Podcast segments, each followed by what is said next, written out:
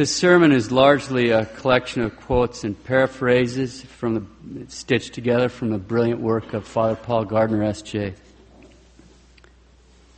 In January of 1842, an auburn haired baby girl was born in Melbourne, Victoria. Then it was a British colony in Australia. Her parents, both Scottish Highlanders who'd recently immigrated, named her, the first of their eight children, Maria Ellen MacKillop. Although she never attended any real high class school, she was nonetheless a very well educated woman. It was because of her, her father, who was a very highly educated man, and he used his talents to, to train his daughter. Although he was a brilliant man, he was not a particularly good provider.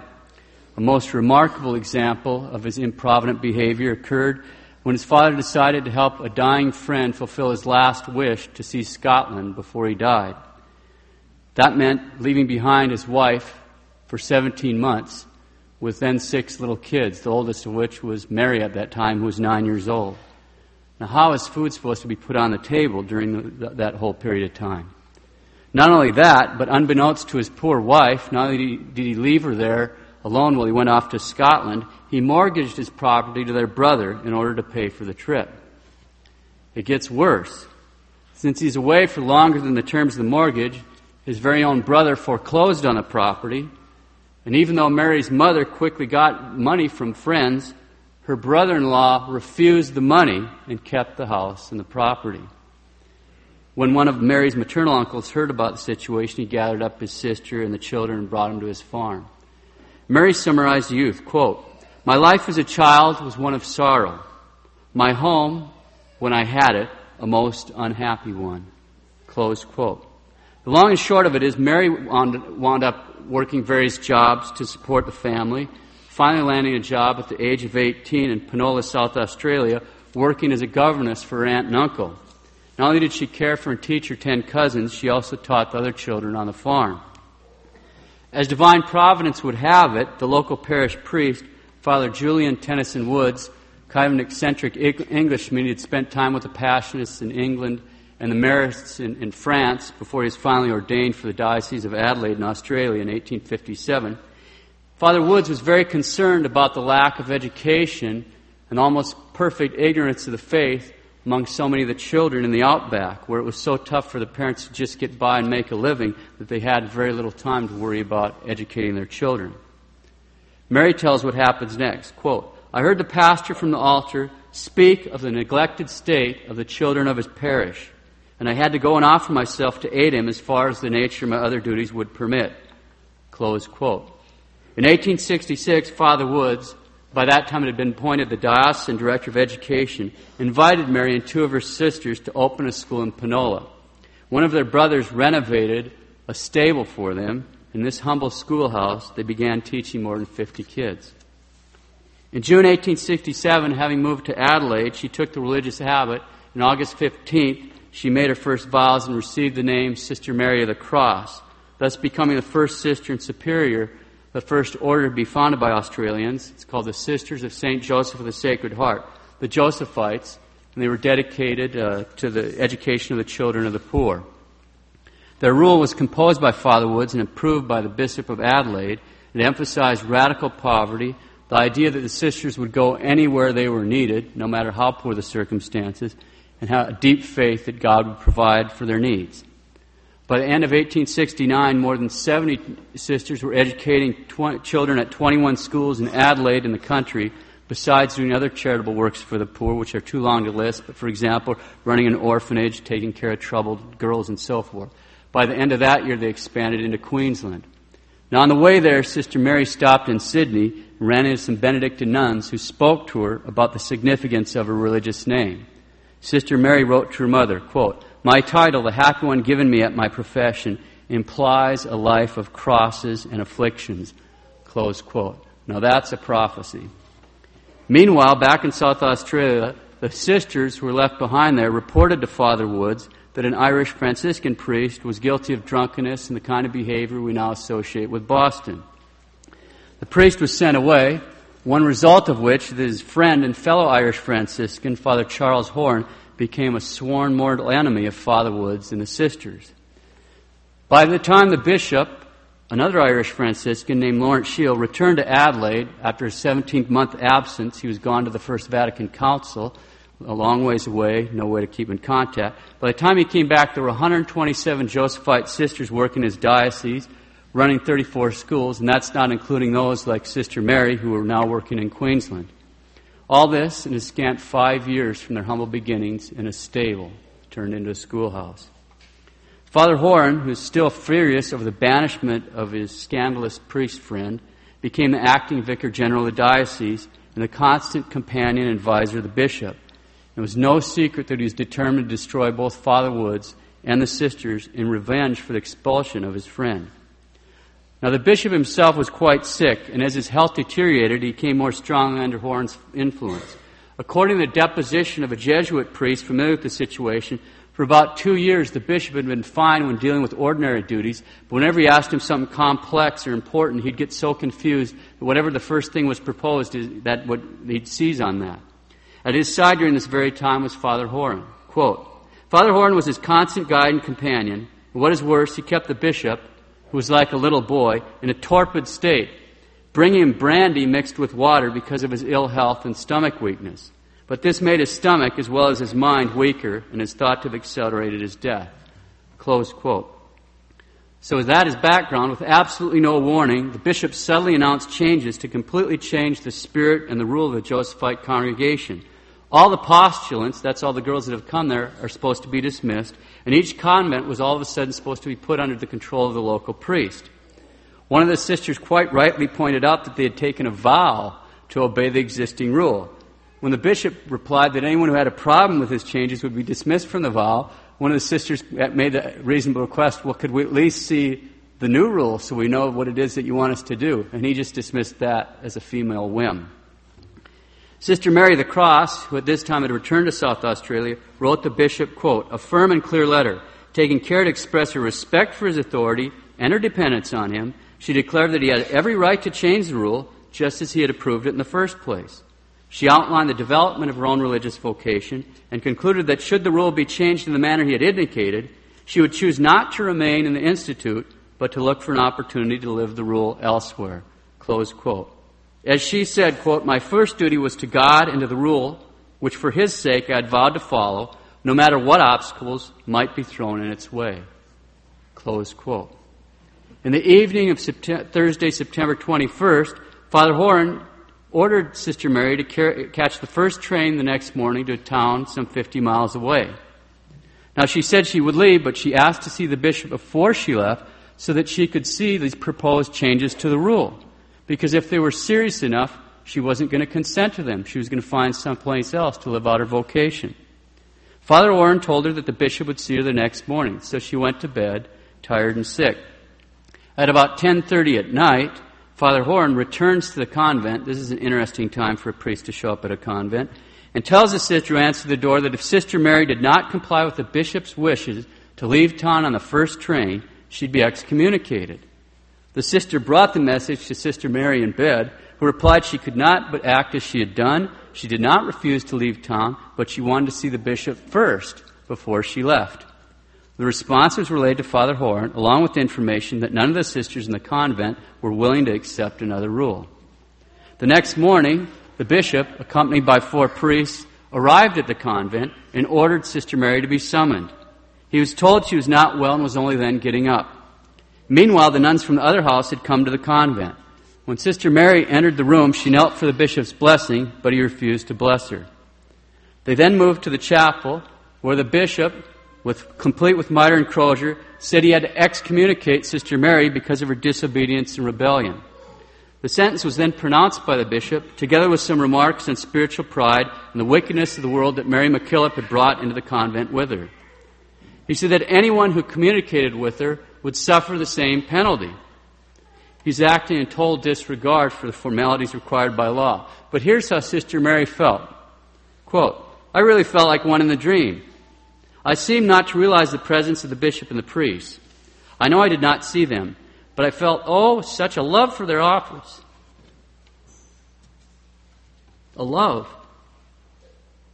A sort of reverence for the very sentence which then I knew was being passed in full force upon me. I do not know how to describe the feeling, but I was intensely happy and felt nearer to God than I'd ever felt before. The sensation of the calm, beautiful presence of God I shall never forget. Close quote. One of Sister Mary's Jesuit advisors stated that apart from the faction of priests who followed Father Horan, everyone else considered the sentence to be completely invalid. On her part, Sister Mary viewed the trouble as something permitted by God, and that it was a privilege for one as unworthy as her to suffer for our Lord. Quote, I must try at least not to abuse God's love by speaking ill of or making known the faults of his servants. Close quote. But she saw that, quote, bishops and priests have an awful power, and terrible in the sight of God must it be if that be abused. Close quote. She's perfectly disposed to forgive everyone who had injured her, and she actually felt worse about the loss of reputation of her bishop than she did about her treatment at his hands. She shielded the bishop as far as possible from any blame. And when you read her writing, she said stuff like, he's been misled, he's confused and perplexed, he sometimes contradicts what he said a moment before. Five months later, the bishop, then dying, lifted the censure on Sister Mary. She told her mother that he admit, admitted he had acted unjustly toward herself and the Josephites, and he intended to make amends. After his death, she received her habit back. Although this was an extreme case, nonetheless, the Josephites suffered an almost constant interference at the hands of the very bishops who invite them into their diocese. The bishops seemed to think that they were free to do anything they liked with these women, irrespective of what the Josephite rule permitted or commanded. Although there were notable exceptions, generally speaking, the bishops seemed to regard the rule and the governance of the order as irrelevant details and did not hesitate to interfere in any way they saw fit. In fact, they seemed incapable, in short, of grasping that their power had any limits. As a result of all this, in 1873, Sister Mary traveled to Rome to seek the approval of the Holy See for the rule of the congregation. She was able to meet with Blessed Pius IX twice, who called her the excommunicated one, got Roman approval for the congregation and their work. The Roman authorities made some changes in the rule, and then after nearly two years, she returned with trunks of books, school supplies, and 15 Irish vocations. Immediately upon her return, she summoned a general chapter of the congregation. That's a group of sisters, a general chapter in a congregation. It's a group of people, in this case sisters, elected by other members of the congregation, who gather together every six years to sort out the business of the congregation, pass rules, and so forth, and also to elect their general superior. Sister Mary the Cross was elected unanimously. Mother Mary had a real job of it as a superior general. The Roman approval of the Josephite rule did little to ward off the incursions of the bishops in their attempts to unjustly control the sisters. And her vigorous defense of the rights of her sisters did not win her many fans in that category either. She had two other strikes against her. Number one is she was a colonial, born in a British colony, and having been born in Victoria. And number two, she was Scottish, uh, neither of which made many points with the Irish bishops. Her next huge loss came in 1883 once again, it was at the hand of a bishop, this time the Archbishop of Adelaide, an Irishman named Christopher Reynolds. In brief, here's the facts.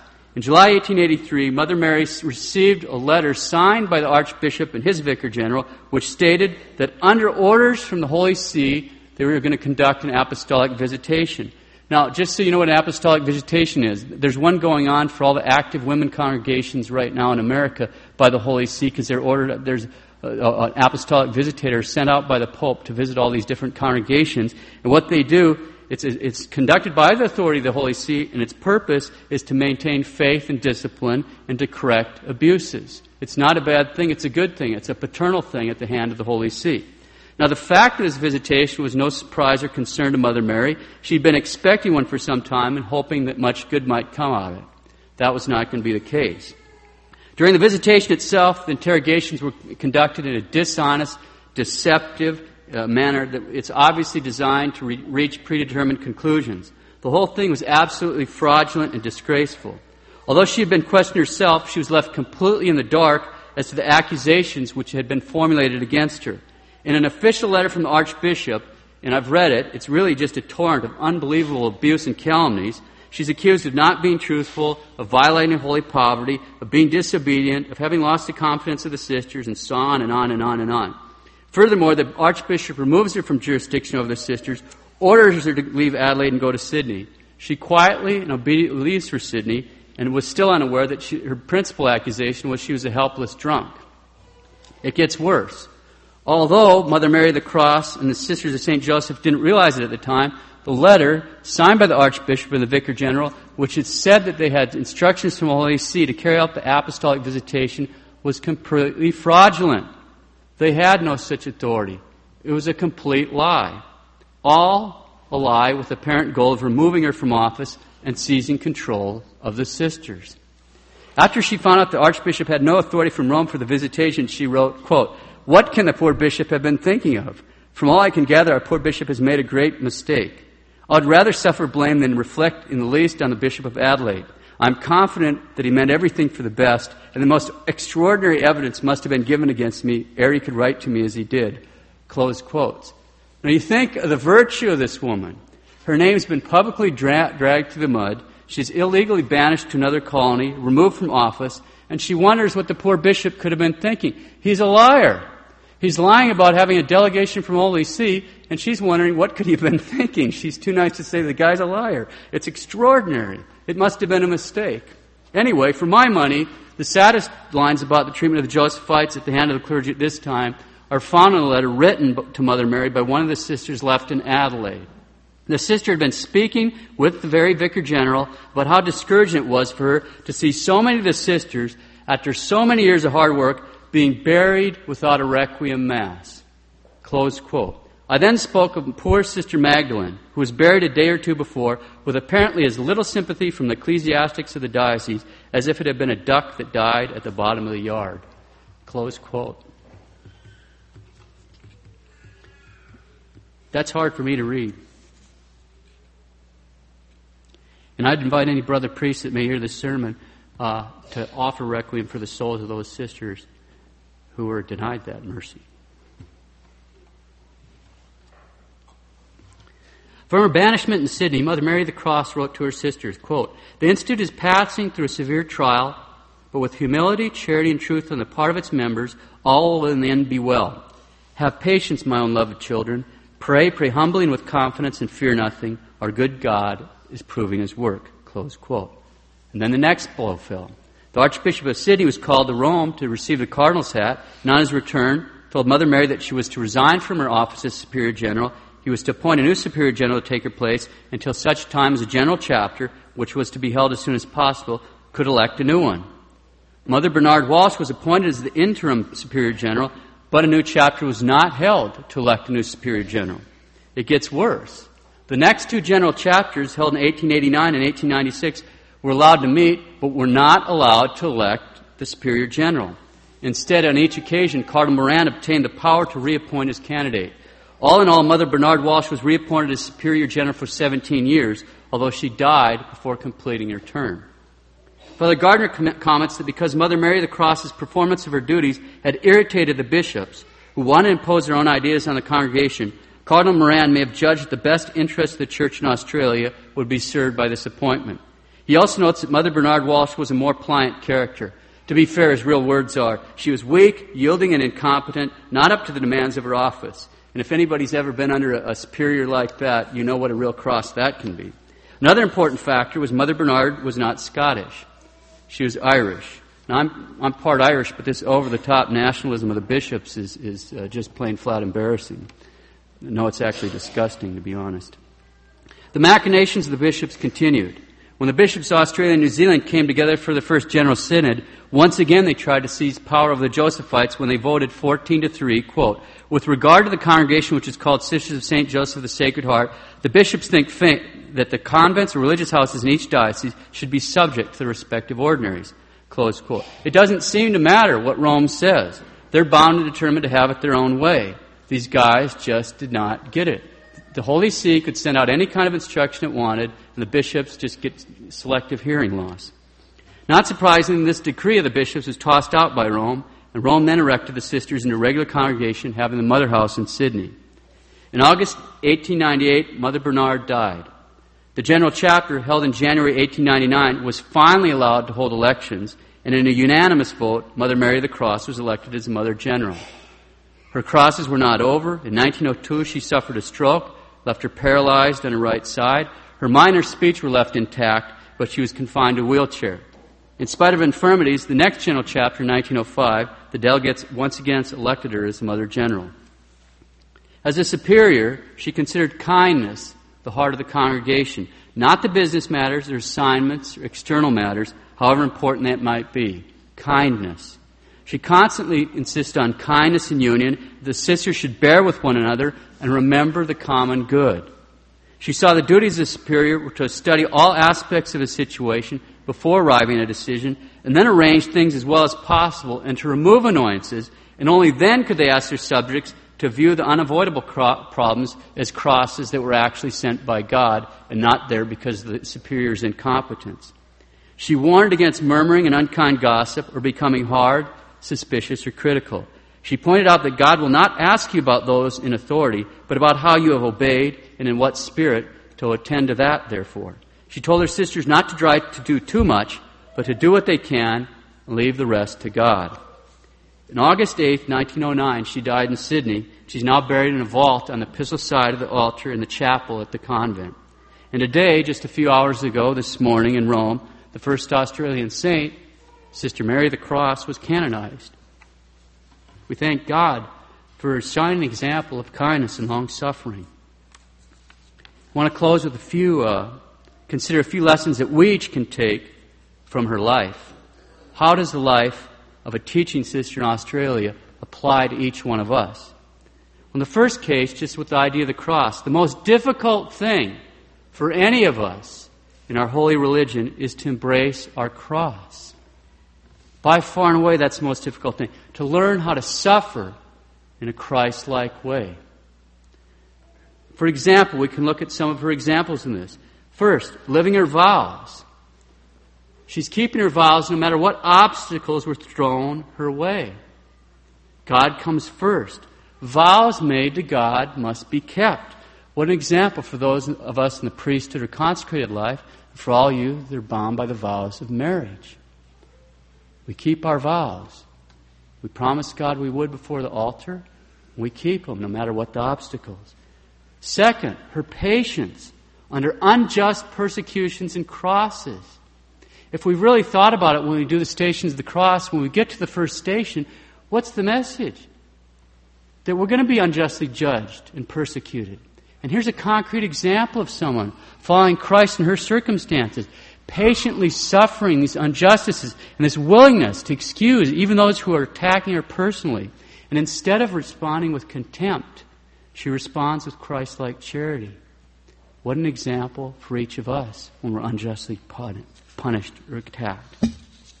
Third, her shining example of how to bear with, or if needs be, even vigorously resist and battle with superiors, including priests and members of the hierarchy, while still preserving love for the church and for their office, and without losing charity in the fight.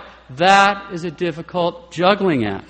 What an example for those of us who had battles, especially with priests and members of the hierarchy, over wicked priests, liturgical abuse, sex ed in the schools, bad catechesis, on and on and on. An example that even when we do these kind of things, when we have to defend these sort of uh, defend the rights of us or our children against that, have we preserved our love for the church and the office of these men without losing charity in the fight? Her humble approach to work. Do what we can and leave the rest to God. Who knows that we can't do the impossible? How many people striving for perfection? I think of homeschooling mothers especially, this is a common case. They work themselves into total frazzle trying to get everything perfect till there isn't anything left to give. We do have to work, and we have to work hard. But we also have to leave the rest to God. What an example of that. He doesn't expect impossibilities. That's his category. We just do what we can and leave the rest to him and keep our our charity and our love for Him in our hearts. Finally, her kindness. Think about this. In a world that's crying out for the love of Christ, she brought kindness, love, a smile. What an example for us. Is that the sort of thing that people would think of when they encounter us? How about when they encounter us here at Mass? When people come to join us at Mass here, if we're a Protestant or someone new, and people join us at Mass here, are we reaching out with a smile and a greeting? Do they go away with an experience of kindness? Is this the kind of place they like to keep coming to? Because that's something that each one of us is responsible for. to have that. And everywhere we go, where people look at us and say, I want to be like them, because they see Christ in our life. And kindness is so powerful. You can't fake that one. Knowing our catechism is important, but it's not as important as charity. That's the one that lasts forever. And if all our knowledge doesn't get us anywhere, if it doesn't flow out into charity, we have to work on that. Always, all of us. Let us ask St. Mary the Cross to obtain for us the grace to embrace our causes, to keep our vows, no matter what obstacles might be thrown in our way, to be patient, especially when we're unjustly persecuted and attacked, preserve charity even in the midst of combat, to do what we can, leave the rest to God, and to bring kindness wherever we go. St. Mary the Cross, pray for us. In the name of the Father, and the Son, and the Holy Spirit. Amen.